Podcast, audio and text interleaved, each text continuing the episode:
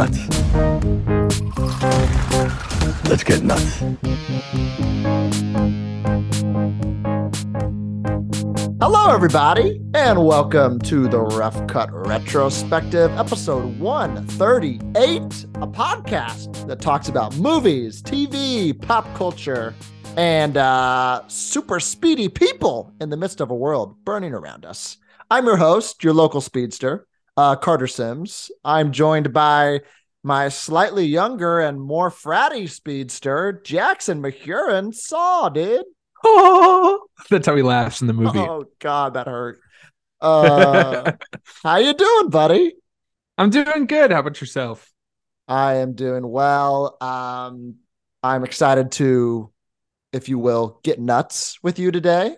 Um, we are uh, talking the very, some would say, ill-fated, The Flash today. Um, Mhm. been anticipated, I guess, for many years. Uh, we're going to talk about the highs and lows, not to spoil, but mostly lows. Um, this is a pretty wacky movie, Jackson. Um, I don't know if you felt the same way, but uh, we'll get into that shortly. But first, tell me something, boy. Tell me something, boy. What were you into this week other than The Flash? Yeah, so this week uh I was into a couple things. I rewatched Man of Steel Oh, because I was like, maybe this will be important to the Flash Sure. because of Zod. And it Uh-huh. wasn't really. It, it really wasn't it, it didn't pay off and it really wasn't worth my time. And I've kind of come to the realization that every time I read a Superman comic and then watch Man of Steel, I get so much more angry at how bad the Man of Steel is. It just sucks. Um, do anything else with your time. Man of Steel is trash. tough. Uh, yeah, unfortunately. Although there is one great shot in Man of Steel where young Clark, he's like maybe 10, He's in a white t-shirt and jeans and he has a red blanket on and he's running around by like his clothesline with his dog and it is like amazing. But everything else about that movie sucks so bad. Um and I won't get into that. Uh I've also been checking out uh new the new season 6 of Black Mirror. I don't know if you've seen it yet Carter, but Ooh. it has been really good. Mhm. Uh, I've I've just seen three out of the five episodes so far. The first one being Joan is awful, which I did enjoy. I think it is like above average Black Mirror. nice. But then the next two episodes, one's called Loch Henry, which is like this true crime where this like it's this true crime story where this like film student, maybe he's not a film student, he like gets paid to make documentaries, goes to his hometown and like him and his girlfriend investigate this like, like series of like murders sort of okay. and in doing so i don't know if you're going to see this so this is slight spoilers but in doing so reveal that his family is more involved than he originally thought Mm. and it's kind of this really interesting meta commentary on like how obsessed we are with true crime and how the victims of like the family uh are like in ruins from it and like it, Hmm. it does like a lot of it, it's pretty interesting meta stuff on on the true crime so i like that okay. but then Beyond the Sea is maybe one of my favorite episodes of Black Mirror in a long time. And it has Aaron Paul in it from Breaking Bad. Yes. And he is back, baby. He is acting his ass off. Let's go. So basically, the premise of this is Aaron Paul and this other guy are in a space station, like light years away from Earth. And uh, they're on contract to work in the space station for six years. Mhm. However, they were given realistic versions, like android bodies of themselves that live with their families. And then, like, Oh. whenever they're not fixing stuff on the ship, they transfer their consciousness into this body, right? oh, that's weird. which is crazy. And then so Aaron Paul is like one of the guys, and the other guy uh gets android and his family murdered. Like these like radicals like kill him, his like android and his family, and he's like basically stuck up there for the next four years by himself, Sheesh. which is terrible.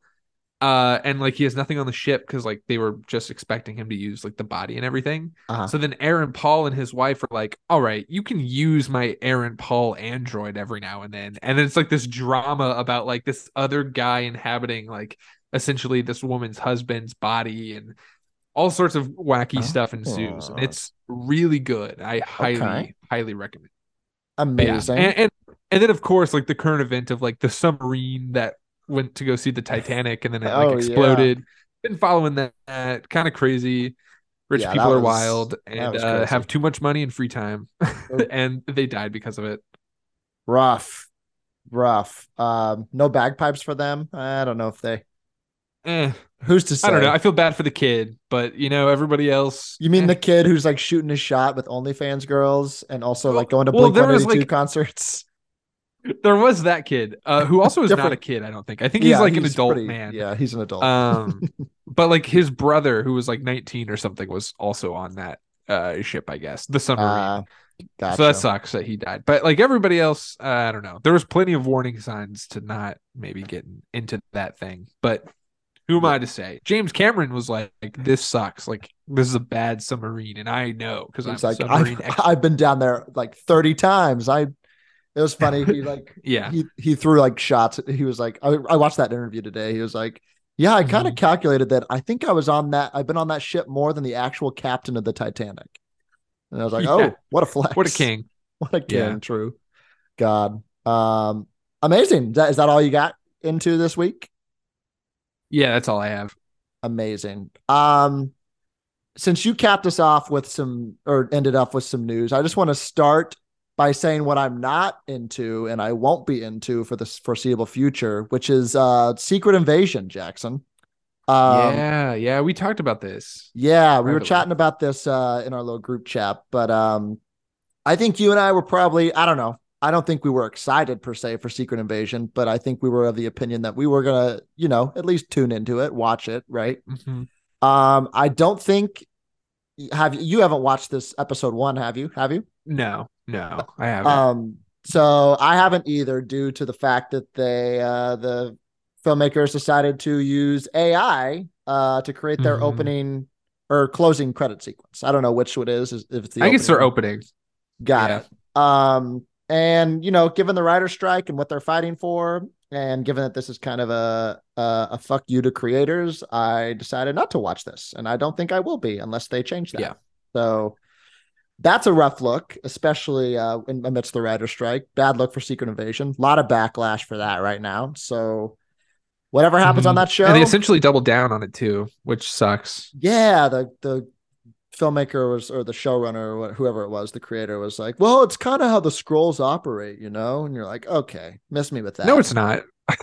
Scrolls do not look like AI. They look like exactly like the people. So that doesn't even make sense. But uh okay. but nice You could try. paid people to Yeah, that was uh yes, you just Yeah, took the a- job. It's definitely a bad precedent for like Disney of all people to be doing. So yeah. not so not a great look. Tough look there. Uh, I will be personally boycotting the show, so don't count on an episode on Secret Invasion anytime soon in the near future. Um, so there's that. But I wonder if I want to mention this now or if we're going to talk about it a, little bit, Jackson, if it's on your plans. But I watched the uh, the animated Flashpoint movie. yeah, Um, talk about it. We we we are going to talk about it briefly, I'm sure. But um, Okay. I, I at least wanted you to have some context of what an interesting uh Flashpoint movie could have been. So I'm glad you checked it out. Yes, I checked it out. We can get into it a little more later, but I will say that I liked it, and I wish it was kind of the movie that we got, um, yeah. which was a bummer. So, but yeah, I really enjoyed it. Um, so I checked that out. So I'll talk about this when I talk about when we went to see the Flash, but I was Mhm. home in Bloomington, and Davey and I, our friend Davey, friend of the pod, Uh-huh. uh, did a double feature. We went to see The Blackening, uh, Nice. which is like this kind of meta commentary parody of like horror movies, but starring an all black cast and kind of playing on that trope. I thought was really fun, uh, actually. And then I cap we capped off the night. We were leaving the theater and we were like 940 showing of the Flash. So then we walked back in. And I'll talk about that experience when we get down to the Flash. But the Blackening was enjoyable and definitely the better of the movies I watched that night. Um, That's wild. I know I love that. pretty crazy. Um, then uh, I checked up on uh, Extraction Two. Had to check up on my boy Chris Hemsworth uh, over there on Netflix. Um, because I watched the first Extraction, which was pretty neat. Um, Extraction Two is worth the watch solely for this like, I want to say near like 20 minute, maybe more, like action set piece that is like all done in like one shot.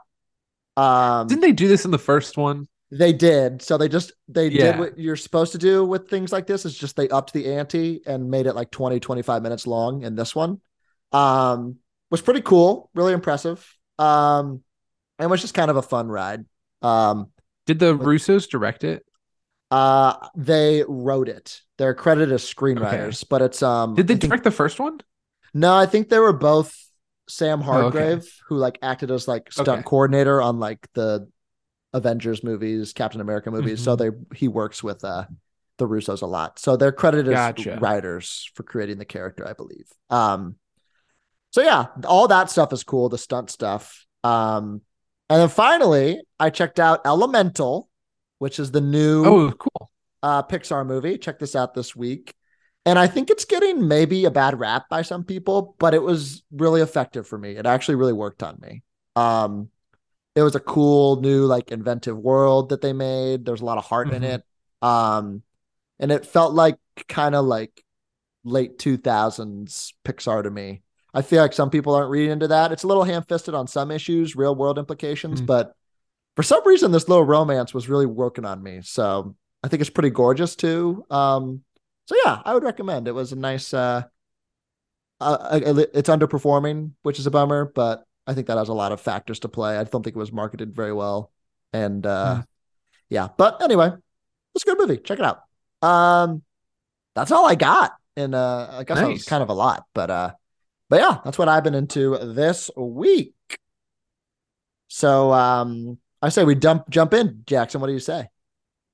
Let's move on to that's your opinion, man. Yeah, well, you know, that's just like uh, your opinion, man. So we are talking The Flash, which you may or may not have known, Yes. uh, which was directed by Andy. How do you pronounce his last name? Andy Muschietti? Is that how I- you say it? I think that's right. I've been saying Muschietti. Yeah. Muschietti. We'll Cool. with that. starring Ezra Miller, Sasha Calle, Michael Keaton, Michael Shannon, Ron Livingston, Maribel Verdú, and Kiersey Clemons and others, but I feel like those are the main ones. Yep. Um, yeah. It's uh I guess before we get into this too, uh we should mention that Ezra Miller uses they them pronouns. However, we may be referring to the character of Barry Allen, who in the movie uses he him pronouns. So do not Yes. get those confused. And if we make a mistake, we apologize in advance. We'll try to correct ourselves. Yes. Indeed. Cool. Disclaimers. Wonderful. Disclaimers. Um, do you want to do theater experience first, or should we jump into the pre-production of what the comics that inspired it and the horrific pre-production of the movie going into it? Should we do that let's first? yeah, let's lay the tracks for people and Okay. tell them how how how we got to this point. Yeah. So, okay, first let's start with the comic book. 'Kay. Um, this is based off of a comic book called Flashpoint, which was this big comic book crossover event that happened in 2011. 2011 that was meant to restart the DC Comics continuity, um, which would be named like renamed and known as uh the New 52 Okay. which doesn't make a lot of sense um if you don't know about the comic book jargon but basically they reset it to where there were like 52 earths and that's it. And that's it's Ooh. called the new 52 um within the multiverse.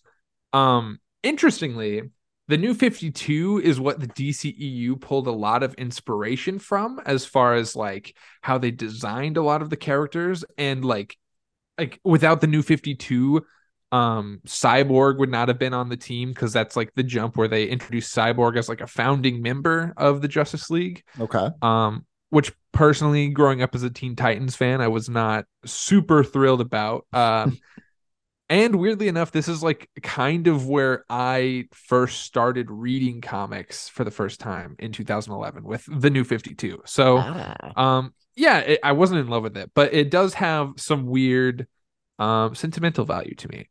Um, the core miniseries was written by Geoff Johns and penciled by Andy Kubert. Geoff Johns, uh, is like hands on with a lot of stuff over at DC Studios. Uh-huh. Um, they're usually credited as a writer or an executive producer on some things. It really just depends on what the project is.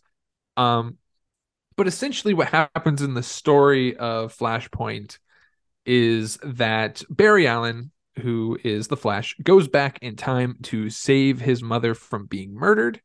Um, and in doing so, creates this alternate timeline that he returns to where Cyborg is like the Superman of this universe. Mhm. Um, and Superman in this timeline is like being held captive as a lab rat by the United States government.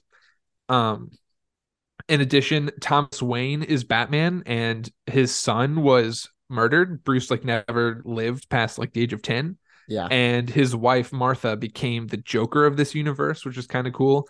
Yeah. but uh, most importantly, the biggest difference is that there is like a World War Three going on between Wonder Woman and Aquaman uh, as they've like decimate decimated like Europe, which is pretty crazy too.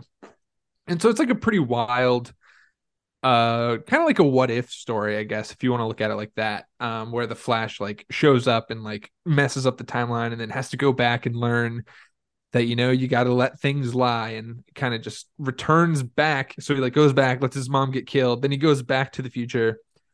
And uh then stuff is like kind of the same but kind of di- the di- like not the same. So this is like when it reset into the new 52 basically every superhero like all of their comic book issues got reset to number 1 except for Batman and Green Lantern for some reason. So like everybody else within this universe was like this is the first year of them being a superhero except for Batman and Green oh. Lantern Oh. who were like on year 5 Interesting. of being a superhero for some reason okay. and this so, is also when like yeah so so essentially the the animated Flashpoint movie I watched is basically a direct adaptation of that. yeah it, it is it is much more Faithful. yeah faithful although i will say people didn't love the comic um to Oh, my really? knowledge Huh. like it, it it is not like well beloved it's considered like an event but like besides that like nobody else really like loves the fact that it exists because like the new 52 ironically only lasted about like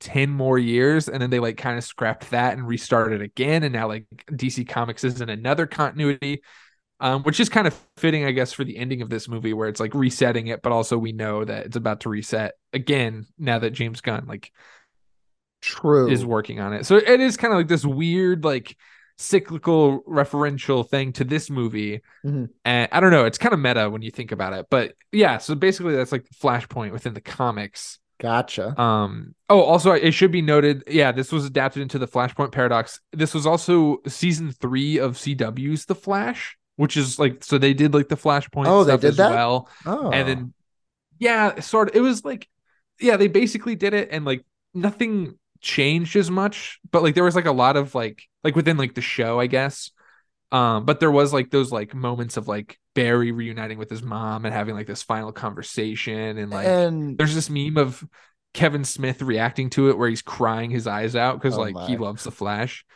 and um he actually correct, directed some of the episodes correct me if I'm wrong, but Ezra Miller showed up in that series a couple times. No, is that is Yes, that a thing and that we'll, happened? I'll get Okay. into that in a second. Oh, Yes, nice, Ezra Miller okay. shows up once uh, within the CW Flash show. Goodness. Um, but this movie is the most recent adaptation of the Flashpoint story. Got it. Okay, and that was Um, 2013, I think. Yeah.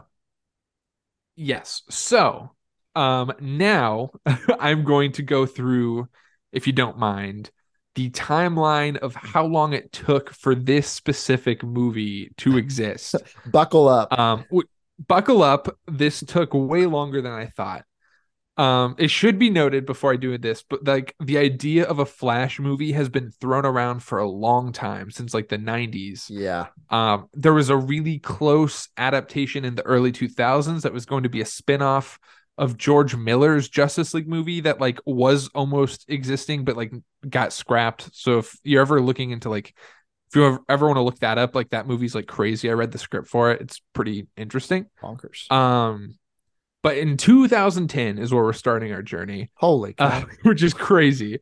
Uh, the Flash movie is an early production with Greg Berlanti and others, fresh off of writing the Green Lantern movie. oh God. Uh, so they they write this script. Uh, it's said to be about Barry Allen fighting Captain Cold and his mysterious employer, who would be revealed to be Professor Zoom.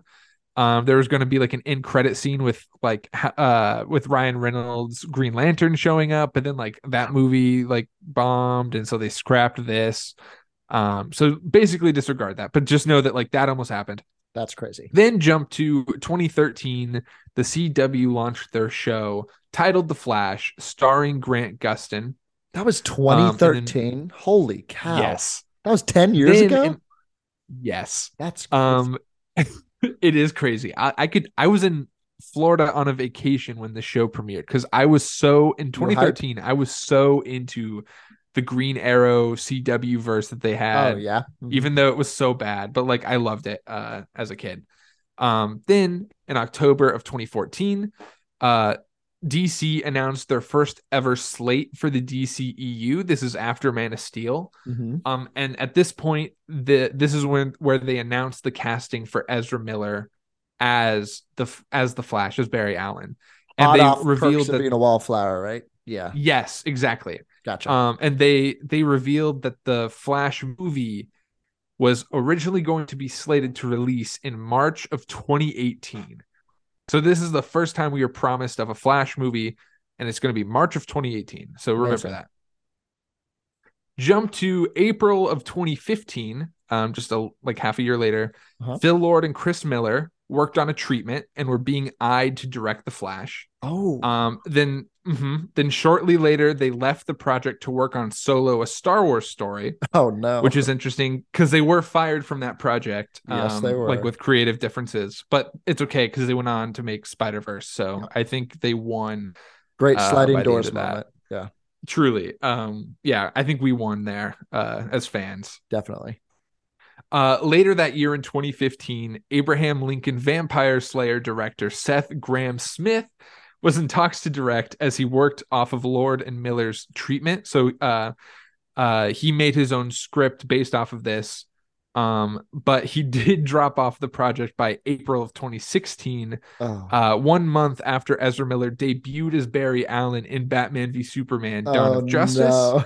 Got scared. Uh, so this is where they have the scene of Barry like traveling back in time to be like, remember her, Bruce, like she's the key or whatever. So Oh, stupid and random. yeah.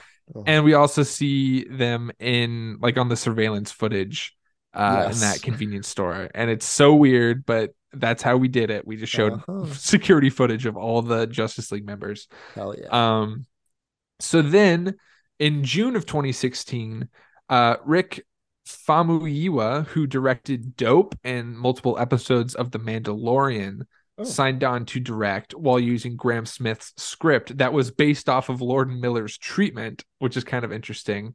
Hmm. Uh, this version is where the rumors of Ray Fisher's cyborg was going to be like heavily featured in the film so much so that they were like oh yeah it's basically like a like a buddy cop movie with with Flash like and Cyborg. cyborg and the flash which is kind of interesting Okay. um the script was finished in september but a month later he decided to leave the project after creative differences with the studio jump to january of 2017 this guy named joby harold who wrote king arthur legend of the sword which Oh. i've never heard of That's a uh yeah. Okay. yeah. He joined the project to rework the script. It was completed in May, at which point Matthew Vaughn and Robert Zemeckis were being eyed to direct. Holy Um, cow. Yeah, super random. At this point, it should be noted too that Sam Raimi, Mark Webb, Ben Affleck, and Jordan Peele all declined to direct the movie, uh, which is also wild. Wow. Uh, by July of 2017, the film was retitled Flashpoint. So this is Oh. where like they switch directions of like what they're gonna do. totally. Um, by January 2018, directors John Francis Daly and Jonathan Goldstein were uh, in talks to direct The Flash. So this is the people who did Game Night and this year's Dungeons and Dragons movie, which Oh. I think would have been amazing. Two fun movies. Yeah. Yeah, really fun movies. Um, it was renamed, it was re-renamed from Flashpoint to The Flash in March again, which I thought was really funny. Incredible. Um, then in March of 2019, Ezra Miller came to the studio because they had contract reno- renegotiations because their contract expired because the movie was supposed to already come out by then, which is too long. crazy when you think about it. Oh my god. Um, and Ezra came to the studio with this script, this new script that they wrote with this comic legend Grant Morrison, who I love. I really love Grant Morrison. Have so much respect for them. Um, so they co-wrote this script within two weeks, and Oh, Miller and uh, Ezra Miller used it as a negotiating tactic with the studios, basically being like, uh, either we do this script or I'm out. And eventually, Mm. Ezra Miller was convinced to stay on but not do the script. So this script gets scrapped, and Ezra stays on, which is so weird. Um, then by July, Daly and Goldstein leave, and then uh, which is crazy. Uh, and then Mama and It director Andy Muschietti now entered negotiations with his producing partner and sister Barbara Muschietti. Uh-huh. Um, and then by January of 2020, Ezra Miller's Flash had a quick cameo crossover with Grant with Grant Gustin on the CW show The Flash, which was kind of fun for fans. People Yep. went crazy for it. At this point, they had been in like uh the Justice League, I believe. Yes. Um, Justice League would have been out. Yes. So then in June of 2020, uh, the new DC fandom event, which I'm sure you remember, Carter, because that's where they did like the the um, the Batman trailer and stuff like that, and people went nuts for it. Like Oh, this was around. COVID time. Uh, this is where they announced that the Flash would restart DC's film continuity, and they would have Michael Keaton replace Ben Affleck as the main uh Batman within continuity of like the DC movies which is so weird because like why would you want a 70 year old batman as your main batman? But also like there were rumors that like michael keaton's going to show up in aquaman the lost kingdom and he's going to be the batman of the scrapped batgirl movie that like never ended up happening. Yeah. or and like so like it, it seemed at one point of like making this movie that like the the intention was for Michael Keaton to show up at the end instead of this other cameo that shows up that we'll talk about later. Oh. Um, and then that didn't end up happening. So then in January of 2021, Ray Fisher states that he was only being offered a cameo role instead of a bigger role that was previously stated. Mhm. And this is likely due to him speaking out against harassment and racism from DC studio execs like Walter Hamada and like just Joss Whedon and stuff. oh yeah. Um, I'm sure you guys maybe remember that. It was pretty crazy. Um, so then, uh, so then like Ray Fisher is basically like scrapped from this movie. Then a month later, uh, production finally begins on the film in 2021.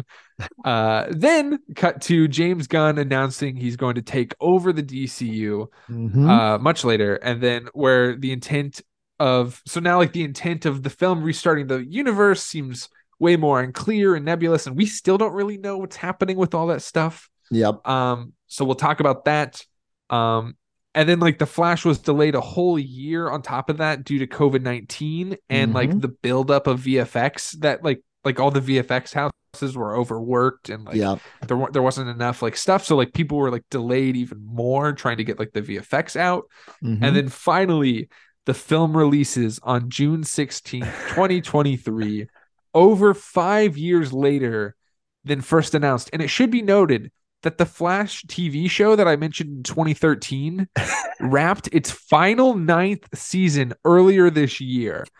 so we had nine years of the Flash TV show, and it wasn't good. Don't get me wrong; it was not good.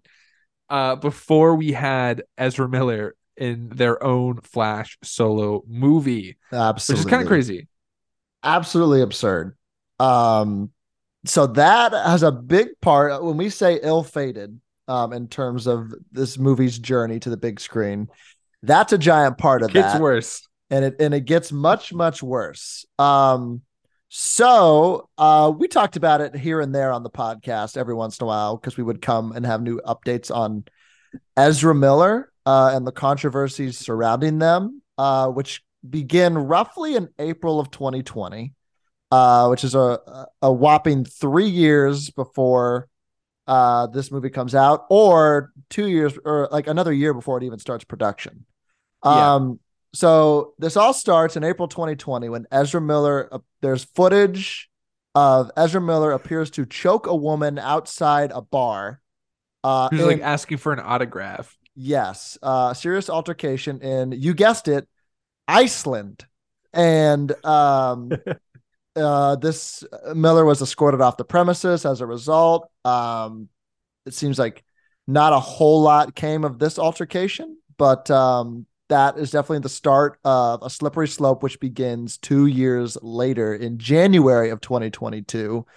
Where I just wanted to include this one because I just remember this happening and thought it was hilarious. Where Ezra Miller delivers a cryptic message to the KKK. Do you remember this? Yes, we talked about it on the podcast a long time ago. yes. Um, it's it's now deleted Instagram video, but he post or they posted this uh, on January 27th. Uh, and Ezra was threatening members of the KKK chapter in North Carolina with the quote, "Look, if y'all want to die, I suggest just killing yourselves with your own guns, okay? Otherwise, keep doing exactly what you're doing right now, and you know what I'm talking about. Then you know we'll do it for you if that's really what you want. Talk to you soon. Okay, bye." So I want to know more about this specifically because, like, it's kind of cool, but also it's like I have so many more questions. Why would you call out this specific group? What were I they like know. specifically doing? I don't. Oh my know. gosh! uh hilarious uh along with the video there was a caption the caption read please disseminate parentheses gross this video to all those whom it may concern this is not a joke and even though i do recognize myself to be a clown please trust me and take this seriously let's save some live now oh, oh let's save some lives now okay babies love you like whoa uh that's the caption so you could tell um, something's going on uh, with Ezra at this point. Jump to two months later, March of 2022. Ezra Miller is charged with disorderly conduct and harassment. This is the beginning of uh, their crazy The Hawaii shenanigans stuff? in Hawaii. Yes. Um, Yeah.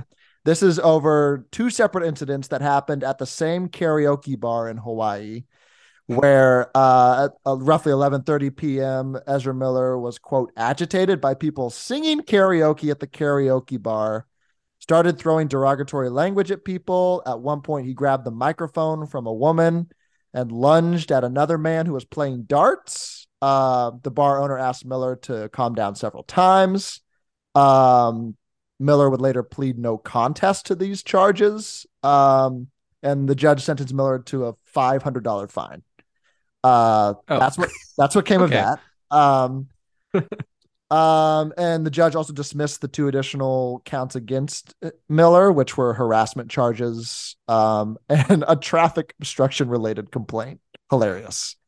um, later this month, still in March, Ezra Miller gets a restraining order filed against them uh, by two residents of uh, Hawaii, uh, filed for a restraining order. Um, the complaint alleged that Miller, quote, burst into the bedroom of the petitioners and threatened, saying, I will bury you and your slut wife. That's a quote. Holy Uh, shit! The document also claimed that Miller stole some of the alleged victim's personal belongings, including a social security card, wallet, passport, driver's license, and bank cards. Two weeks later, this restraining order case was dismissed by a judge per the couple's request. Uh, so that Hmm. kind of went away. Um, Weird. a month later, Jackson, April of 2022, Ezra Miller is arrested on a second degree assault char- charge. Uh, on April 19th, uh, he, they were found during a traffic stop. Uh, during the course of this investigation, police determined that Miller became irate after being asked to leave and reportedly threw a chair at uh, a local uh, establishment, uh, striking Bobby a 20 Knight. Bobby Knight, baby, striking a 26 year old woman on the forehead, Oh. resulting in a half inch cut. Jeez, Um, Bobby Knight. Bobby Knight. So yes, Ezra was arrested then. Then they're quote silent for a couple months. June 2022 rolls around. This gets gross. This is where Ezra Miller is accused of grooming. Uh Mhm. there is um the this altercation is an attorney and activist uh and their pediatrician claimed that Miller had been manipulating and controlling their daughter and goes by Gibson uh and the two met years ago in, in North in North Dakota at some event the parents claim Miller groomed their child from the age of 12 after taking an immediate and apparently innocent liking to them uh, and allegedly drugging their child at times over the years, a cult like and manipulative, excuse me, manipulative, controlling behavior. Um, later, Gibson issued a statement on Instagram downplaying the parents' concerns and basically saying that Ezra's just a loving and supportive friend. Um, but now they're aware of the severity of the manipulation. Um, and they say I'm an adult and I deserve to feel the authority in my own body. So she kind of turns on uh, her parents a little bit. Um, then another person comes forward, Jackson, with allegations. Uh, Mhm. Ezra Miller, similar similar things, more more grooming uh, allegations. Then August 2022, Ezra Miller is accused of burglary. Uh, this is in Vermont, so he hopped all the way across the country. Um, they allegedly stole several bottles of alcohol. Uh, looking at the footage, police had probable cause to charge Miller with the offense of felony and into an unoccupied dwelling. Uh, the uh, actors summoned to court in Vermont. And then in August 2022, the Vermont State Police tried to serve an emergency care order to a mother staying at Ezra Miller's home. This one's kind of weird. I didn't know that this happened. Um, but there were previous reports that Miller was housing a 25 year old woman. This is where, like, the quote, like kidnapping uh, allegations kind of came into place. Mhm. Um, Miller told the mother and her children, uh, well, let me go. Let me, well, let me get my notes right here. The, uh, so the, the woman and her three kids were at the Vermont home and, uh, the kids were re- required the kids to be taken away from the home and her care, but Miller told them the mother and her children left two months ago, hadn't been back since. Um, so this was kind of, uh, a dodgy comment. And then Ezra Miller reveals that they're seeking treatment for complex mental health issues. So this is where it starts to kind of kind of get all down into the nitty gritty where the apologies start coming in because this whole time we're like waiting for like the studio to say anything anything going on because at this point production is pretty much done on the flash um yeah. so all of this is happening. This is where the the the calls for like, are they recasting? What's going on? Ezra pleads not guilty in October of 2020 to the burglary charge in Vermont. Uh, but in January of 2023, Ezra pleads guilty to misdemeanor and begins a one year probation. Uh, this is to a lesser charge. Um, and then um, we kind of get back to uh, current times where Muschietti kind of addresses the Ezra Miller controversies and Mhm. says that quote Ezra's well now. They're they're they're doing better. They're taking steps to recovery, and we kind of don't see Ezra Miller for like a year or a, a couple months, six months. Um, and then Machete says they have no plans to recast Ezra Miller in future Flash films. Uh, and yeah, and then the first time we kind of really saw Ezra was at the premiere of the Mhm. Flash, where They didn't do any interviews, I don't think. didn't do any interviews. They just kind of took pictures. Uh, and very little contact with uh with anyone. Um, so that's kind of where we are. Those are just some of the things that led to the actual movie. um, which we Yeah. can uh get into now, given all that baggage and background, to see if the the movie overcome all of these setbacks or not. Yeah, it's interesting. I knew a lot of people like online were gonna like boycott the movie because of um like all of the Miller stuff, but it seems like maybe some of this stuff didn't happen. Like some of the stuff was dropped like suspiciously and like yeah. I don't know. Like I don't know if all of this stuff did happen the way it was reported on. I know like I don't know. Yes. I, It's- I don't exactly know like clearly like if some of this stuff was pretty severe, but only some of it was like found true in court and Mhm. I don't know. It's all like allegedly, I guess. Like it is it is just a lot of baggage even if they are innocent. I feel like if I'm like a producer, I'd be like, "All right, maybe we need to get Ezra Miller out of here with like someone who's more sanitized and who not maybe not not not even doing something wrong but being at the wrong place at the wrong time like all of these instances. And yeah i don't know if they did it all or not but i don't know. I feel like it's kind of risky to keep someone who is kind of all over the place in the spotlight for this. I don't know Yes. what do you think do you think they yeah. I mean, like, given the con- uh, controversy or uh, whether there's truth to to most, it seems like there's there are definitely issues and definitely offenses that took place. Mhm. Um, but given all the baggage, and even for Ezra's sake, if they cite mental health issues, I think it is best to kind of part ways with them for the betterment of both of them, just for their health and the Let them focus on themselves. and yeah, and go, moving forward. Um, I did. I don't know if that attributes to kind of the poor, um, reception and uh, fan interest of the movie. You know, whether it Mhm. was. Yeah, I think in a lot of respects, the writer's strike maybe helped because there was no real promotion and like the stars didn't have to go do any of this. Michael Keaton's filming Beetlejuice 2, so he wasn't even available, which I think was the uh probably the guy you'd want to talk to about this movie that maybe would garner some traction. Um, and I think the DC restructuring also hurt this a lot because I feel like people are like, well, what's the point? What's the point? Yeah, like I mean, like Shazam two flopped, and now this kind of flopped financially. Underperformed, I Um, would say, at the box office, yeah. at least right now, um, to what they were looking at. I mean, if you're comparing it to Black Adam, Black Adam had a better opening weekend. So, Which is crazy. which is crazy to think Um, about. yeah. But yeah, Maybe people are just not as interested, knowing that like maybe none of this counts, which kind of sucks because like I don't think that's like the whole point of seeing a movie. Like yeah. if how interconnected it is. Like I don't. I think there's more merits to it than that, but I think that's yeah, just it- part it of is the weird uh, too. Superhero fatigue per se Totally. of people just like yeah well if it's not all connected then what uh, it's a product it- it's a product of its own design that it's Yeah. perhaps that way but but yeah yeah. And it is kind of interesting too, like right before this movie came out, like James Gunn and like f- the most random people that you like would ever think of were like, by the way, this movie's amazing. Like this is Yes. so good.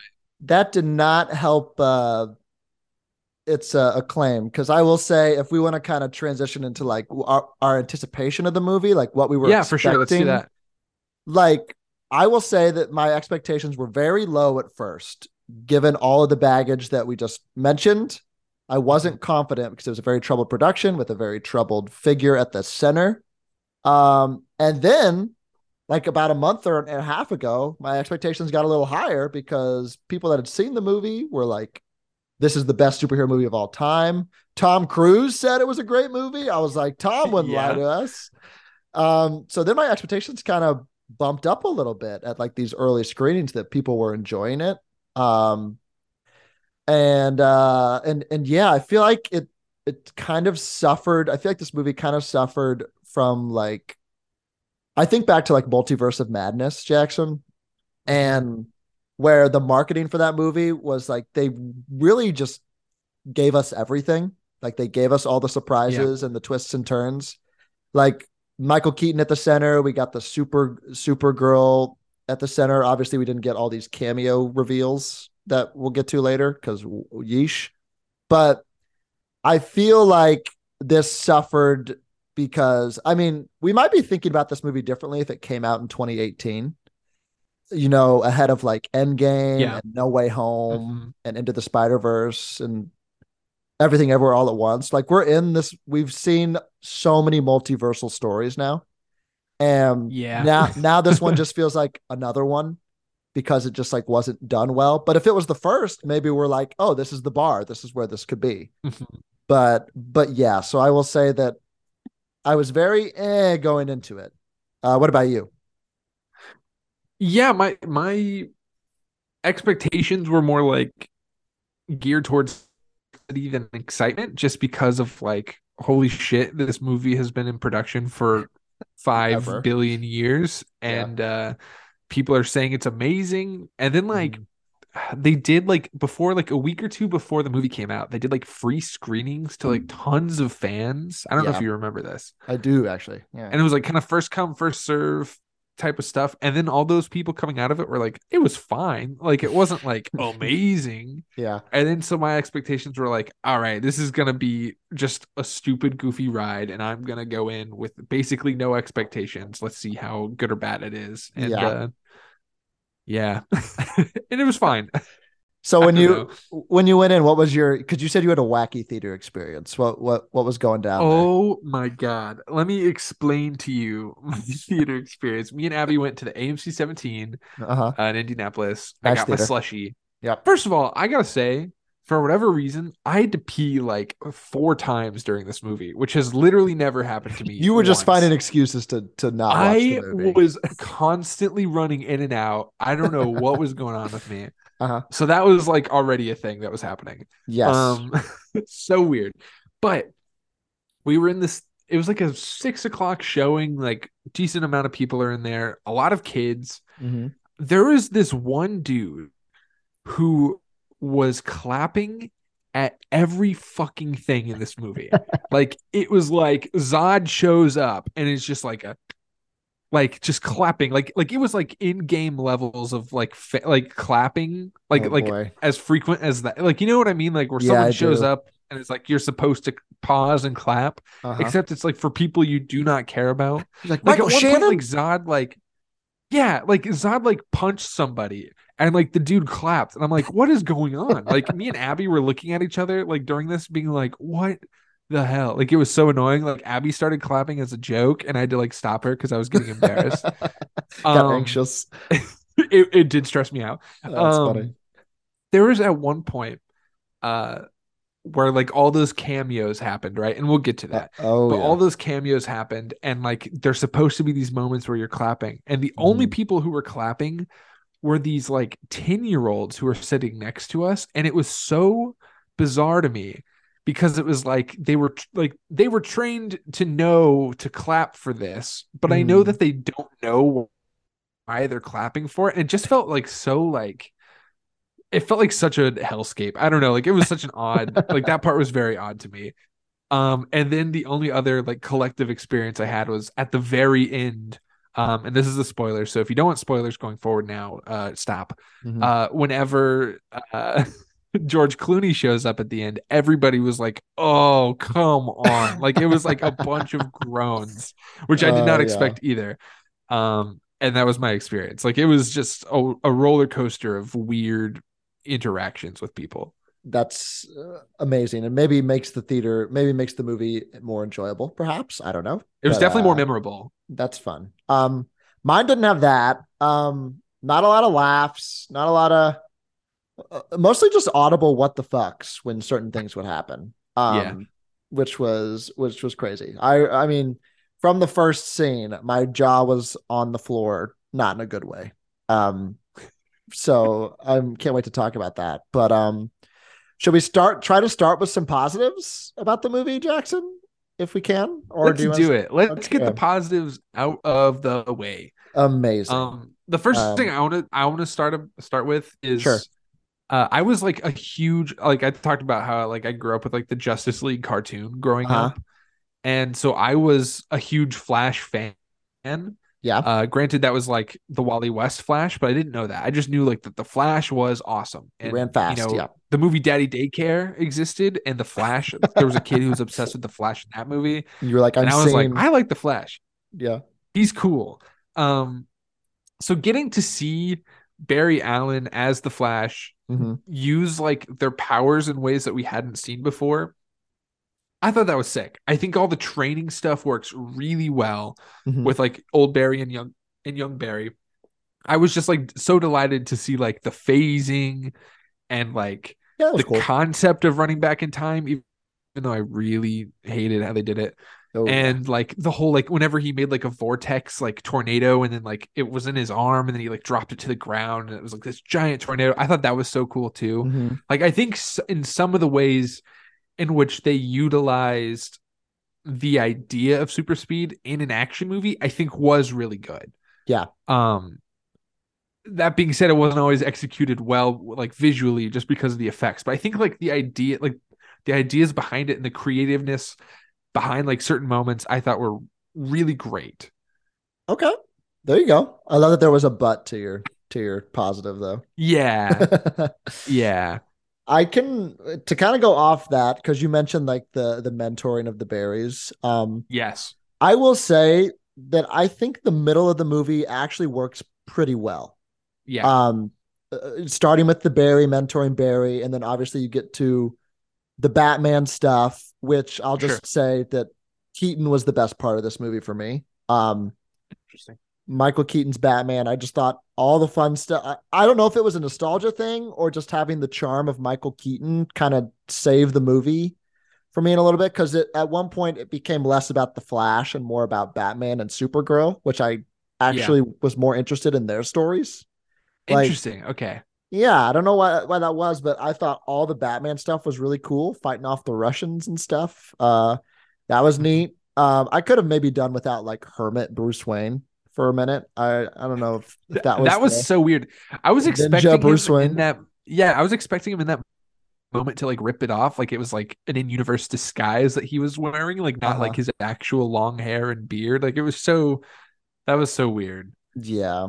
Um, you know, I kind of liked I liked his explanation because we've seen a thousand explanations of multiverse stuff. I liked the pasta Yeah. stuff. That, that, was kind of cool. It is kind of funny how like every multiverse movie has to like explain the multiverse now, Yep. and it's just like this, this whole like, all right, let's get it over with kind of deal. Um, yes. I thought this one was pretty good. Um, so yeah, I will say up to Barry training Barry, or starting with Barry training Barry, up to like the final, we have to go confront Zod. All was pretty serviceable to me, I will say. Um, I think that's fair. I uh, not entirely love how some of those characters how they kind of tied them off. Um, I was Mhm. kind of devastated when they killed off Keaton. Um, Mhm. that that hurt me a lot. Uh, I guess Sasha Calle's character like didn't really have much to do in the movie, but I think she did a good job with what she had. I would say. Um, yeah, and she just kind of is rageful and then dies. Um, so that Yeah. happened. unfortunately. Um, but yeah, I will say that the middle of the movie worked pretty well for me in that regard because I just kind of liked that some of the humor was kind of kind of helping there. Um, it was kind of working for a bit. Um, and I just liked going back to the old Bat Cave. All that stuff was really working on me. I know that was pretty much fan service, but there were just like funny bits that like the humor was kind of actually hitting in the middle of the movie for me with I thought with so too. with the Barrys. Um, I loved the little bit, which was just a callback when Barry goes, younger Barry, like was hanging out in the Batmobile and finds the bag of laughs from like Nicholson Joker. That Uh-huh. that was a good moment for me. I liked that a lot. Um, so yeah, I think the middle of the movie was serviceable, and I thought Keaton kind of came in and helped out in a big way. I don't know. What about what do you It- think about Keaton? I definitely think Keaton was like. Here's the thing. Personally, I would have rather him not been in the movie because to me, Sure. that's not what a multiverse story like. This should be like an Elseworlds. Like, whoa, this is so weird. Like, we should have gotten Jeffrey Dean Morgan to play Batman's dad as Batman. Like, to me, that's way more interesting than like Yeah, that's a we good got point. the old and but but we got it so th- this is what we have i do think michael keaton did a really good job at bringing back that like he's not all there kind of batman like he's a little bit screwbally Mm-hmm. um, which i really enjoy about michael keaton batman it is not necessarily a good batman adaptation but it is a very fun one that i grew up with so um, Yeah. that was cool to see um, i will disagree with you on the like the batmobile stuff i thought that was kind of like and I'll get into this in the negatives, but it is kind of like the whole like, oh wow, look at this thing. Anyways, it's not a part of the movie, but look at it, and like that's kind of what a lot of this movie was. But we'll- but yeah, I do want to say though, like you were talking about the Barry mentoring the Barry, Uh huh. and I did not expect that to work as well as it did, and as much shit as we've been giving Ezra Miller, you have to give them credit that they played these two very different characters incredibly well. hmm And while the CGI was horrendous in most of the movie, the way that they edited them them together was almost seamless. Yeah, I, I, thought that, I worked, felt that at worked pretty well. I thought. I yeah. thought it looked really well, Yeah, and and it and it reminded. I was just gonna say it reminds me of the reason why the Flash family is so important in the comics. Like if that didn't have to be a young Barry, that could have been Wally West. Like that. Mhm. that is like the same dynamic that they have. Yeah. To the point where it's like, man, I kind of wish it was just a little bit different and we got maybe we we built out these other characters more than just had two Barrys. Cause to me that felt like a little bit of wasted uh potential. But I did I did since it's what we got, I did like it. I think it worked. Um, but it's not how I would have done it. I just yeah, it's tough because a lot of the movie hinders on the ch- on the supposed charm of Ezra Miller. Asks a lot of the audience to kind of put all that baggage aside Yeah. and get into it. I, I mean, the beginning of the movies, Ezra, like the flash we've got, that was not working on me at all. In fact, I felt Mhm. offended in the first. We'll get there in a minute, but I was offended. But um, but yeah, for the most part, it was when when Ezra Miller wasn't playing the character as like really annoying and degrading to grating to like hear and listen. Yeah. I thought it was actually working pretty well, and I was shocked about that too. Um, kind of um, this is kind of I think maybe the last thing that I liked about the movie Mhm. was that I thought the emotional beats of Barry's mom actually kind of landed uh for me. Yeah, absolutely. I totally agree. She I- was a superstar, by the way. yeah, she was. I thought she was great. She was great. No, so I kind of liked that whole family dynamic. I I, I had Mhm. forgotten that Ron Livingston had replaced Billy Crudup. I think. Yeah. So, uh-huh. um, so all of that was kind of working for me. I think it paid off at the uh, well. I won't say it paid off because the movie's kind of a mess, but I will say that the Yeah. emotional payoff of saying goodbye to his mom in that moment at the end of the movie Oh, absolutely. actually worked for me. Yeah. we had we Abby was laughing and groaning at this movie, and then when that scene happened, she Tears. was sobbing. So it worked. um I I do think that the Barry like family stuff is so intimate and works really well. Mhm. I just wish like we got that and then like all the multiversal stuff was like less offensive to me and it was maybe more of like from Yeah. the actual comic. Mhm. Like I feel like there's like a happy medium in there, but that stuff was totally like the strongest like points of the movie was seeing Barry with young younger Barry or just with his parents. And yeah, it was it was that stuff was like really moving and really Mhm. fun to watch, which is not what I don't think they banked on being like the crux of what people would like of this. I think they I think the studio execs were more invested in like this multiversal opportunity to share like to to like cram all their Yeah. like, shove all their IPs. look at our assets. Yeah. Yeah. And I, I don't think that stuff worked out. But but the Barry stuff so great, so good. Absolutely. Um, my last positive, and then we can maybe get into the, I don't know, the the, the bads. But I will just say that I'm glad that we left all Nolan Batman off the table in this movie. That there was no crossover in that, which has sanitized me a little bit. So I'm I'm happy that that was not. I'm happy Christian Bale didn't show up. You know, things like that. I'm just glad that we didn't touch that because that feels like a whole different ballpark for me. Or like Robert Pattinson uh, in that respect as well. Glad none of that. Yeah, totally. Totally. So Super glad. yeah. Um, do you have any other positives or Not really. Okay, I'm cool. excited to get into the negatives. amazing? Um, Um, where do you want to start? I want to start with a few things just off the back. There's just kind of questions Uh huh. that I have. Um, Ezra Miller, to my Mhm. knowledge, is an all-white actor. Yes. So I found it very jarring to learn how much of like his family was like uh Spanish Mhm. in within the film. And uh Is that's Well, not a and I- comic choice? Like that's not like no, no, no. That okay. was you know. So the the director said that they that it, like the director and his sister said that they changed it because they're Spanish and they wanted some of that, which I thought was great. I thought it was Sure. really cool. okay. It was just so shocking to me, just because we know what we know of this character is like just this very white person. Um, so I thought that was kind of like it just took me out for like a second, and I, I had more questions about Ezra Miller's ethnicity than I thought I would going into the movie. I guess. They are was like, born "Oh." in Wyckoff, New Jersey. Yeah. So- Um also just another quick little tiny thing that I have to point out.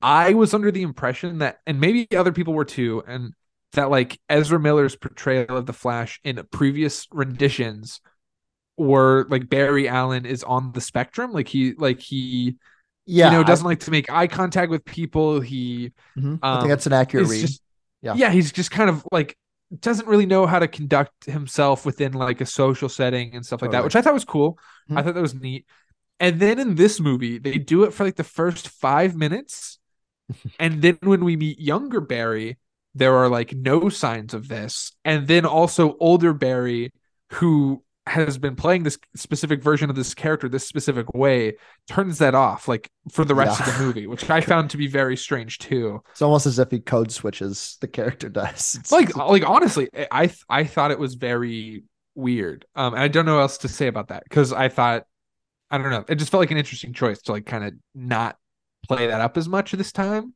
and i don't know feels- it just it- felt weird it feels like if I'm getting into the weeds of it, that all of that stuff may have been reshoots, perhaps. Mhm.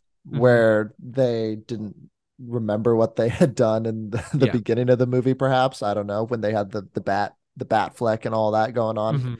Um, so so maybe, but but but yeah, that is pretty uh pretty jarring. Um Yeah. Can we talk and then i have two more really quick things really quick please? I me. just wanted to say, I think it's very strange. Maybe it's just one thing. How in um in so this is like this movie has confirmed to be going off of the canon of Zack Snyder's Justice League cut Mhm. because they reference uh Iris West who was in that and like him Yes. saving Iris. Mhm. They reference going back in time, Mhm. which was interesting. Uh like through like the Speed Force Speed Force, yeah. and and so it's kind of weird to me one that they didn't use the speed force that they used in Zack Snyder's because that looked beautiful and we've talked about that before like that was like so sick and they should have just done that again Mm-hmm. but also we as an audience for not as maybe the general audience but the people who saw Zack Snyder's Justice League knows that that timeline ends in a post-apocalypse situation anyways so like what is like what are the stakes What's this all about? Yeah. why am I so invested? Like, I don't know. Like, to me, that felt very strange too. Of like, well, it's like, do you really want to go back to that timeline? Because that timeline's also like fucked for you and you just don't know it yet. I don't know. Like, to me, that was strange. Um, yeah, I mean, just it's what the whole movie is built off of, so I think that's a fair, a fair justification. Like, isn't that so dumb when you think about it? It's just like, okay. yeah, and to tell you the truth, I didn't care enough to even think about it. So that just tells you the beginning. That's a that's a good segue into I think the CGI, uh, because you Okay, mentioned yeah. how how good it, it looked the the representation of the Speed Force uh, and the Mhm. the Snyder cut. From the get go, Jackson, I knew we were in rough hands. Um, the moment that Barry starts running to the quote baby shower, which Yes. I wanted to rip my eyes out. Um, this, uh, uh, I just can't even, not even getting to like the uncanny valley of all like the the Speed Force stuff when we get there. Mhm. But I thought from the get go, this baby shower sequence looked horrific. Um, and I was like, oh god, we're in for a ride. Um, and then you get to the Speed Force where you have these representations of characters and people within the story, but Mhm. they're like Polar Express versions of the actors. It's Yeah. And I thought maybe they were complete CGI replacements, but like, apparently, like the with the stuff with um Nicolas Cage was all shot. Like that wasn't like just CGI'd. So I don't I don't actually know like if they like shot it and then like went over it with a CGI model or what, but it, was so and the directors talked the director talked about how it was intentional, but like and I kind of get what they're going for, but like the execution I thought was so distracting yeah, that it did e- not work at all. even if it was intentional, it still looked like shit. So and I and I couldn't get past that. And then that gets to the like the uncanny valley of the cameos at the end. It's just like completely just I don't know, man. Not none of that worked for me at all. Um I Mm-hmm. thought it was cheap. I thought it was irresponsible to to bring Christopher Reeve and I maybe at one moment people were like, "Oh my god, Christopher Reeve. Oh my god, Helen Slater. Oh my god, Adam West." Like it Mhm. just felt it felt very much like Space Jam: A New Legacy to me, where like here's Yeah, our totally. here's our IP, and even the even the, the Space Jam people looked a little better. Um, Well, it's I- also just like a missed opportunity as far as like the multiverse. It's like, why would you show stuff that we've already seen? Like, I thought at least Yeah. with the Nicolas Cage stuff, it was like, okay, now this is kind of more in line with like what you maybe should be doing. mhm. Um, granted, I hated the execution of it because it looked like really gross. yeah, But like, they even had like George Reeve in like the black and white Superman, yeah, who I learned like was this actor who committed suicide after like realizing that he couldn't get any roles after playing Superman, Yeah, which like bad. made it feel extra bad beat. extra gross. I, I I don't know. And like obviously like yeah, like uh Christopher Reeve is like dead and and to to bring him back felt very lifeless and wrong and Mhm. Kind of shitting on on his legacy and also just like the way they visualized it with like this dome like planet like Oh yeah, I that looked awful. of of these like pictures of people going around the circle and like they were colliding and I it looked so bad. like I don't even know how to quantify how bad it looked. no, I couldn't I- get past it. Like none of the CGI really worked in that regard. And every time it came, I was like, "Oh my god, this really? We're doing this?" Yeah. So Yeah. that was real bad. Um, the uncanny valley stuff never works. It's just like a, It's just a. It also just made me scared, slippery slope wise. Like AI using people's likeness. It's. Yeah. I mean, we're not far off from a world where we could just get a Christopher Reeve movie, another Superman movie, where they just I know. have AI voice and just do that recreation. Well, it's So- wild too how like it looked like a PS1 graphic. Like like Oh even my like whenever they bring back like Tarkin and stuff in uh Rogue One, Uh-huh. that looked way better um, Yeah. than any of that stuff. So I don't know how I feel about it. But I- but yeah, I, I got nothing. I just, I just, from the moment the the baby shower stuff, I could not. I will say, okay, I will say, I Please. I'm gonna defend the baby shower stuff for a second because I think the issue with it was the effects and not the execution of like the scene. I thought the scene was interesting of like, oh, we can see how like he perceives time and how he needs to eat to perceive time in like a slower way, which Mhm. was kind of cool and goofy and silly, but like and obviously like the babies being like about to be burned alive and had acid dropped on it. So silly. I think we can all agree, so silly Uh-huh. but it was for me it was silly in like a campy comic book way that i was like kind of really on board with um th- I but it like- was stupid I feel like that would have been fine with me if the m- whole movie was that same tone, because it it totally fair It doesn't really keep that funny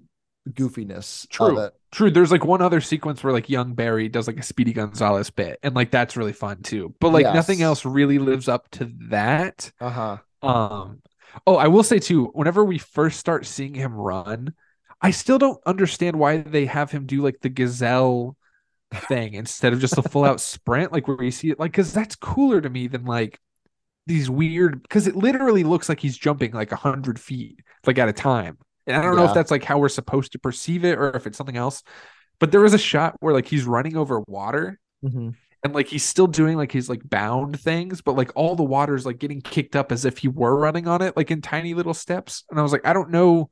Like to me, that was confusing because I didn't know if like we were supposed to perceive it like that or if they were just like not thinking about it and they're like editing bay. I don't know. Well, to me, that was like a really distracting part. I'm sure if you ask the filmmakers, they'll be like, "Oh yeah, that's what we meant to do," because that's just what their that's just what their kind of their Yeah. mo is right now. Um, also, I just I thought of one more thing that I have to talk about uh, that I Uh-huh. was going to mention before. When young Wally, or sorry, when young Barry uh learns that like he is like this like villain Flash or like this like force of nature almost, and like Mhm. sacrifices himself. Yeah. It is. It's like cool moment, sure. The more you think about it, it's like, man, that's really convenient that he did that because otherwise you're gonna have to have a whole other act of the movie where Barry's like, all right, I gotta kill you now. I'm leaving, like, and you're going to die in this existence, and you will not no longer exist. See you later. And he'd have to be like, okay, I'm cool with that. like you're gonna kill my mom, the and like that's wild to me. But uh, yeah, the, super the- it's just such a, a bummer because like I feel like this movie could have been pretty okay if just the beginning and the end weren't just like kind of a mess. yeah, And it's just really unfortunate. Like if I have to see Wonder Woman show up one more time and hear that guitar riff one more goddamn it's an electric time, cello. First of all, I'm like, oh, it's just killing. It's it's making me like I really like Wonder Woman, like the movie, like from Uh-huh. 2017, but it's just it's going lower and lower on the totem pole for me every time we get a, a gratuitous Gal Gadot cameo where she shows up with the lasso of truth for a, two minutes, and then she's like, "Bye, It guys." does the same lasso of truth joke that they've done in like the past four movies. Yeah, just I was like, all "We're right, doing this again." I it's just hilarious at this point. Like seeing. I will say up. though, uh, the Batman stuff that he directed, because this is the director who will be doing the Brave and the Bold movie. We've learned, yes, um, love it or hate it, like that's what's gonna happen. Mhm. I do think the Batman stuff, like as far as um Ben Affleck's Ben Batman Affleck? during like that scene, I really liked that stuff. I thought the action was well choreographed and well done there. yeah, um, I will say Ben Affleck's suit was so ugly. It like, was incredibly blue and disgusting. like had like a looked there was like this mesh metal on top of like metal frame that looked Yeah. like really plastic. It was so weird. I hated that. Um I Yeah. will say, yeah, since we're giving credit where credit's due, I will say even Ben Affleck has said this. Yeah, he's like, I think I finally figured out how to play Batman, and it's a bummer that I don't think we're ever going to see it again. But I did like what his Yeah. Batman. I even liked what his Bruce Wayne was kind of doing in this movie too. Um, and and that's what kind of bummed me out too. It's like, okay, we have this Bruce who's given the advice that he that he needs to follow, that Barry needs to follow for the rest of the movie. He's going Yeah. to ignore it, but is the correct advice. All right, mm-hmm. now we're in this other universe with Michael Keaton Batman, and he's mm-hmm. like basically telling him the same thing, but also is going to help him anyways. right.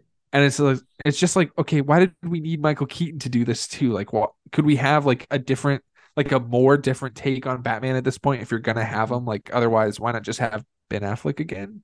Yeah, I don't know, like- and then even in the end, like Barry doesn't even learn his lesson. He still changes the that moment so he can get his dad, and then which Yeah. still messes up everything because then we get the Clunster at the end, which is Yeah. hilarious. Um, uh, yeah, it just feels like I think overall my problem was this was supposed to be like a quote reset of the universe, but it just feels more messy than ever before now. Like, Which I- is again, like I mentioned with the new Fifty Two, so so true to uh to form as far as adapting it from the story. Like it, that was such a messy reboot for DC Comics that it is kind of fitting that this is also a very messy reboot uh for DC. I just hate that it's like because it feels it sounds like in the new 52 they bring back new they bring new versions of the characters, but here we're just getting the old versions and we're just still Yeah. trenched in the past. I don't know how we're going forward, and maybe Blue Beetle's going to do that for us. I don't know, but but uh, Let's hope. I don't know because apparently like Blue Beetle is the first in James Gunn's DC apparently, and it has no Mm-hmm. Yeah. ties to anything prior. So I don't think we'll get a Wonder Woman cameo. Sorry, guys. Um, Good. but uh, I But think yeah. Gal's like done also. Like I think they announced that she's done with the character and they're gonna recast her soon, hopefully. yeah, I don't know. It feels up up in the air because I read that, and then the other day I read like, oh, there's backdoor discussions going on at Warner Brothers. great. And I was like, oh, okay. Ugh. Um, but I don't know. They gotta have to get a new director because Patty Jenkins was kind of the steward of that. I feel like so. Yeah. And then oh, I have this other thing I have to talk about. The Yes. fact okay, Barry Barry learns in this new timeline that the 9-11 that happened in this universe Oh my god. has not happened. And like it, it is a big 9-11. It is like this uh, basically a city gets like leveled. New York gets leveled essentially. Yes. And he's like, that's weird that that hasn't happened. And then like he's like, anyways, cut to the apartment with your friends, and now I'm learning that like Marty McFly wasn't in Back to the Future. And then like it's taking me multiple like explanations to learn that. Oh, it's Eric Stoltz. It's like, oh, who is in Footloose? Oh, this guy. Oh, Yeah. who is in uh T- Top Gun? Oh, this other guy. And it's just like, and then he's like, oh my god, we're in a different timeline. And it's like, what? How is this the moment that you're realizing this? He's such a pop culture fiend, Jackson. that's how he like to- that that was insane that was insane. like maybe if you want to have that happen before the like zod ship shows up sure but like why why why is it like that i don't know Can, can I also say, speaking of Zod, boy, Michael Shannon just phoning in a nice, uh, nice Zod performance. he really here. did Or really like did, even in interviews, he's like, "Yeah, I don't really get much from these big movies like this." So even he knows it. But yeah, it was just. Yeah. uh But man, he had that fun little beard. Um. Yeah, that's um. I don't know. Do you have anything else specifically? All in all, the movie was just a, a mess. And if it was every Yeah. anything like the middle, which was actually had some some good moments, then I think it would have been like a three star movie, maybe a three and a half star movie, but it's not. It's not that, which is uh, a bummer. I think I don't know how I feel about Sasha Calle's performance as Supergirl. I feel bad. A That legend talks enough. in the future. Apparently, she's in talks of maybe I don't know if I want her in that role again, just because like she doesn't look like the character, like even a little bit, which is fine. Like I, if you want to give her like a cool brooding like Batwoman, like that would be interesting. Mm, new Like, Batgirl. she seems it's weird like she literally seems like excuse me she seems like a uh, like an edgier batwoman Yeah. character who was then chosen to play supergirl who's supposed to be like this like not edgy character. And i get Mhm. like they played like the apocalypse version of her to where she like was captured and studied. Not by Uh-huh. americans in this movie mind you which was kind of interesting. It was in russia. Um yeah that was kind of strange. Intentional. uh yeah. But like in in, in the movie like in the comic too like it, it is superman who who gets captured and i get not doing superman because you got to bring henry cavill back and that's a whole can of worms because we just did henry cavill and like got his hopes up and he's definitely not in it going forward so i get that like but the, i don't know like i she wasn't really doing anything for me either Yeah. I, I just don't have big feelings towards her. I, I feel bad that she may get scrapped, but I also don't know if I really need her in these mm-hmm. movies going forward either. Very fair. Um, all in all, it's a mess, and I don't know where we're going from here. Truthfully, I thought I would have more clarity where we were going, but I don't know. I just And even- don't know. Did you see the stupid post credit scene? Did you stay for that? Yeah, I did. Unfortunately, yeah, it was like twelve thirty a.m. and I was like, "Why am I still here?" So Uh, I even have more questions with this because it's like, all right, well, at least we're recasting everybody else. And it's like, nope, Jason Momoa is back as Aquaman in this universe. And it's like, well, you just said you weren't doing that. yeah, So I don't know. So yeah, we have. I mean, if we're looking forward, we got Blue Beetle, which I think is going to be, you know, kind of a standalone thing, no mm-hmm. baggage. But then we have Aquaman and the Lost Kingdom, which apparently, you know, there's like rumors that like, they filmed a, a Keaton cameo there too. And yeah, and that's got cut now, I think. yeah, so like I don't know the direction of that either. So I don't know where I really still don't know where we're going. Even after how excited you and I were about the James Gunn announcement of all the slates and stuff, it's just like I still have not a lot of clarity. And I guess I am a little is- bit more nervous now since Yes. James Gunn was like, "This is amazing." By the way, Yeah, and he said I- that about I am- Shazam too. So I just, I just, I just don't know. He's doing screen testing for Superman and Lois right now, so you know so excited. we'll see where that that ends up. I like all the all what that's looking like. I love Emma Mackey. That's my choice. I like Uh, the girl from uh, Marvelous Miss Maisel. People are really Rachel Brosnahan. for. Yeah. Yeah. I think that'd be cool. Yeah. Um. So yeah, we'll see. I feel backed in a corner right now with DC, but you know maybe we'll have some clarity in August with Blue Beetle. Maybe that'll be a nice, refreshing. Like, oh, this is James Gunn stuff, but maybe not. And it's weird know. that that's releasing before Aquaman. Also, I feel like maybe you'd want to switch those since like Yes, Aquaman isn't in this new continuity, but like is coming out after this apparently new continuity Blue Beetle movie is coming out. Yeah, it's it's a little messy. Yeah, I would flop the two probably. Um, Yeah. but I don't know. We'll Who see. knows? Who knows? Any final thoughts on the Flash before we move on to ranking it? Uh, I don't know. I wish we had more Wally West. Ezra Miller did a good job, but I don't want them coming back for more. And oh, also Barry and Iris had like zero chemistry in this movie, which kind of sucks because I really like Kiersey Clemons as Iris West. But yeah, you know, that was rough. oh well. Move on, I guess. Move on. But uh, yeah, we'll see what Clooney does with uh with Batman going forward. Is Clooney brave and the bold? No, right? No, no, no. Um, no, I don't think so. I think they said they're gonna recast for that too, Good. which just I'm glad. I just I wish James Gunn could just be scared. super honest and get drunk on camera and be like, "Look, we hate all this shit, but we're restarting at this point, so just bear with us until then." get James Gunn on a drunk history of DC Studios. Get him with uh, Seth Meyers on that drinking show segment oh, drink, that he does. day drinking with Seth. So yeah. so give it to me straight. I love that actually. um, well, let's be brutally honest, Jackson. In the list is life. The list is an absolute good. The list is life. Do you have this in your hierarchy of, of DC movie rankings? Uh, I'll have to look at them again. So Do you? I do. Um, so we have 14, I think, at this point now of just DC quote EU. I don't know. I really don't know how I'm going to rank these going forward. Like, are these all, am I going to have to start a new list with the James Gunn stuff or does these fall in with it? I don't know. Um, I think you should start a new list with the James Gunn stuff. okay. I think so- Aquaman and the Lost Kingdom should be the last one, and maybe Blue Beetle is the first one for the DCU. Okay. Maybe. Sure. Whatever you say. Um, I have the Flash at um, I have it right above Shazam: Fury of the Gods. I gave it two and a half stars. Um, I have it above Shazam, and I have it below uh Snyder cut. Um, that feels right. I think. I don't know, man. the bottom, the bottom half of DC is just a a, a crapshoot for me. Like, yeah.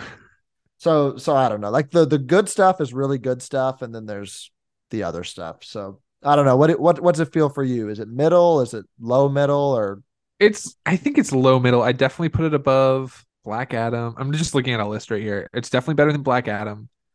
but Justice like barely. It's better than Justice League. Justice League? It's better, I think. Actually, I don't know if it's better than Wonder Woman 1984.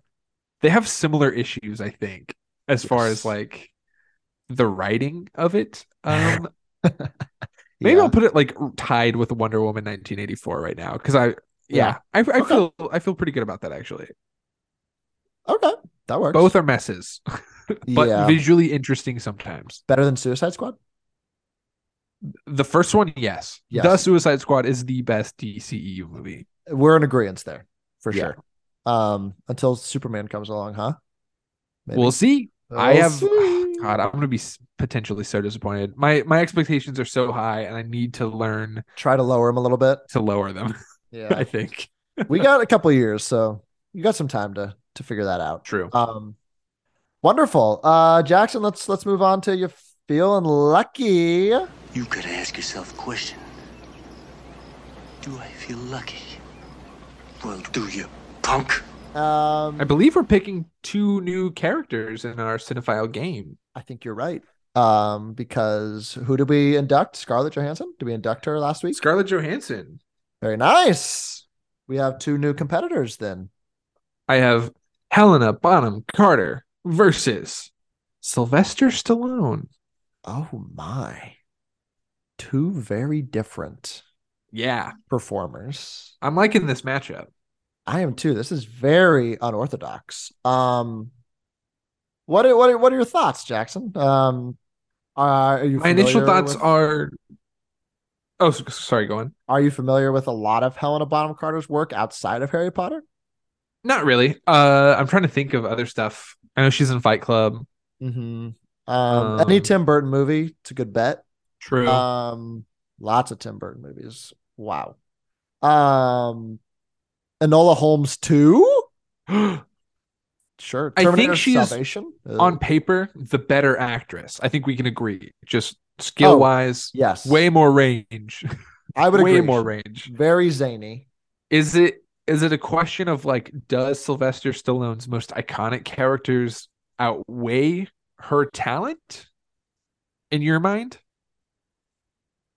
Feel like I feel like in terms because then when I think of like cinema history, you know, Mhm. I feel like he has done more, at least in like not just like, you know, Rocky, obviously, but kind of like him and Schwarzenegger kind of like revolutionized the action hero in the 80s and the 90s. Um so uh, yeah, granted is is each of those performances, you know, distinguishable between any like could you distinguish Rambo from like his character in the Expendables? You know, they're probably Probably not. pretty similar, you know. Um but I don't know. I'm just looking at the because it's a lot of Rocky, a lot of Rambo, a lot of like Expendables stuff, you know, a lot of action movies. Zookeeper. he plays uh Joe the Lion and Zookeeper. Great. So good for him. I feel like I'm leaning more in the Stallone camp but that might be controversial. What do you think? I mean, I feel like if I had to have a movie that came out today, who would I be Mhm. more interested in seeing? I don't think it would be Sylvester Stallone. He was in But Guardians do- Three. He was good in that for like the two seconds. two seconds. He's um, not in this Creed franchise anymore. They kind of wrote him out of out of he that. was fun as King Shark in True. the Suicide Squad. Mhm. Uh, I'll I guess I'll give it to Sylvester Stallone. I, w- I gotta say though, I would rather have a current movie with with Bonham Carter than Sylvester Stallone. But oh well. Hmm, I'm just looking. Let me look at more of her. I mean, yeah, she's she's a lot of fun. Let's go crazy, Jackson. Let's give it to Helena Bonham Carter. Why Let's not? do it. Okay. Why not? Hell in terms, yeah. in terms of range, yeah, She's got it. I like it. She's inarguably the better actor between them, which I guess Oh. is what we should have been doing. uh, but, fair uh, point. Yeah, hundred percent. Yeah, let's let's let's do that. I'm looking at her her deep deep cuts. Alice through the Looking Glass. Oh boy, forgot about those. Uh, oh yeah, she's like the queen, right? Yeah, Queen of Hearts, baby. Wow. The Gruffalo? What the hell is that? That's a short film. Okay. All right. Yeah. Helena Bonham Carter moves on.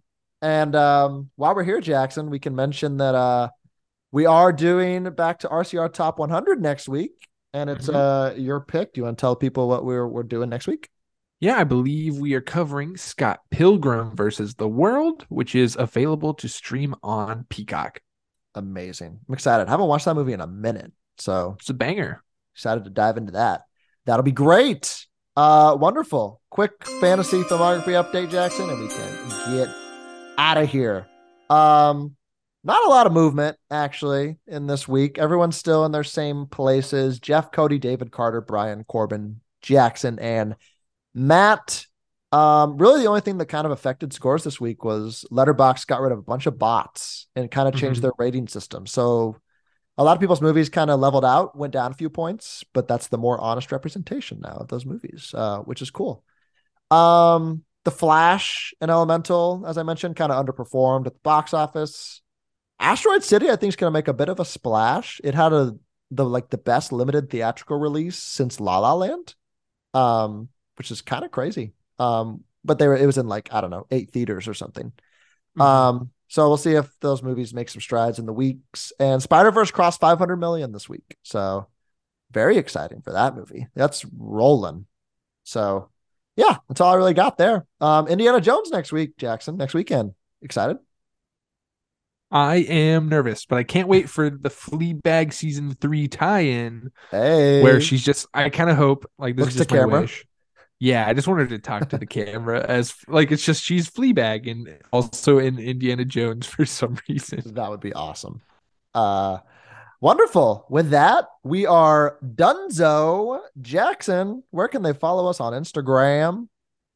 They can follow us on Instagram at roughcut underscore pod. Click the link in our bio, see our newest episodes, and follow us on Spotify, please. please, please, please, and give us a follow on Twitter if you're on there. We post the episodes there at roughcut underscore co. Check us out there as well. Uh, thanks for listening to this crazy Flash episode. Lots of stuff to talk about here. So thanks for tuning in, and we'll see you next week for some some Scott Pilgrim action. Bye. In case I don't see you. Good afternoon, good evening, and good night.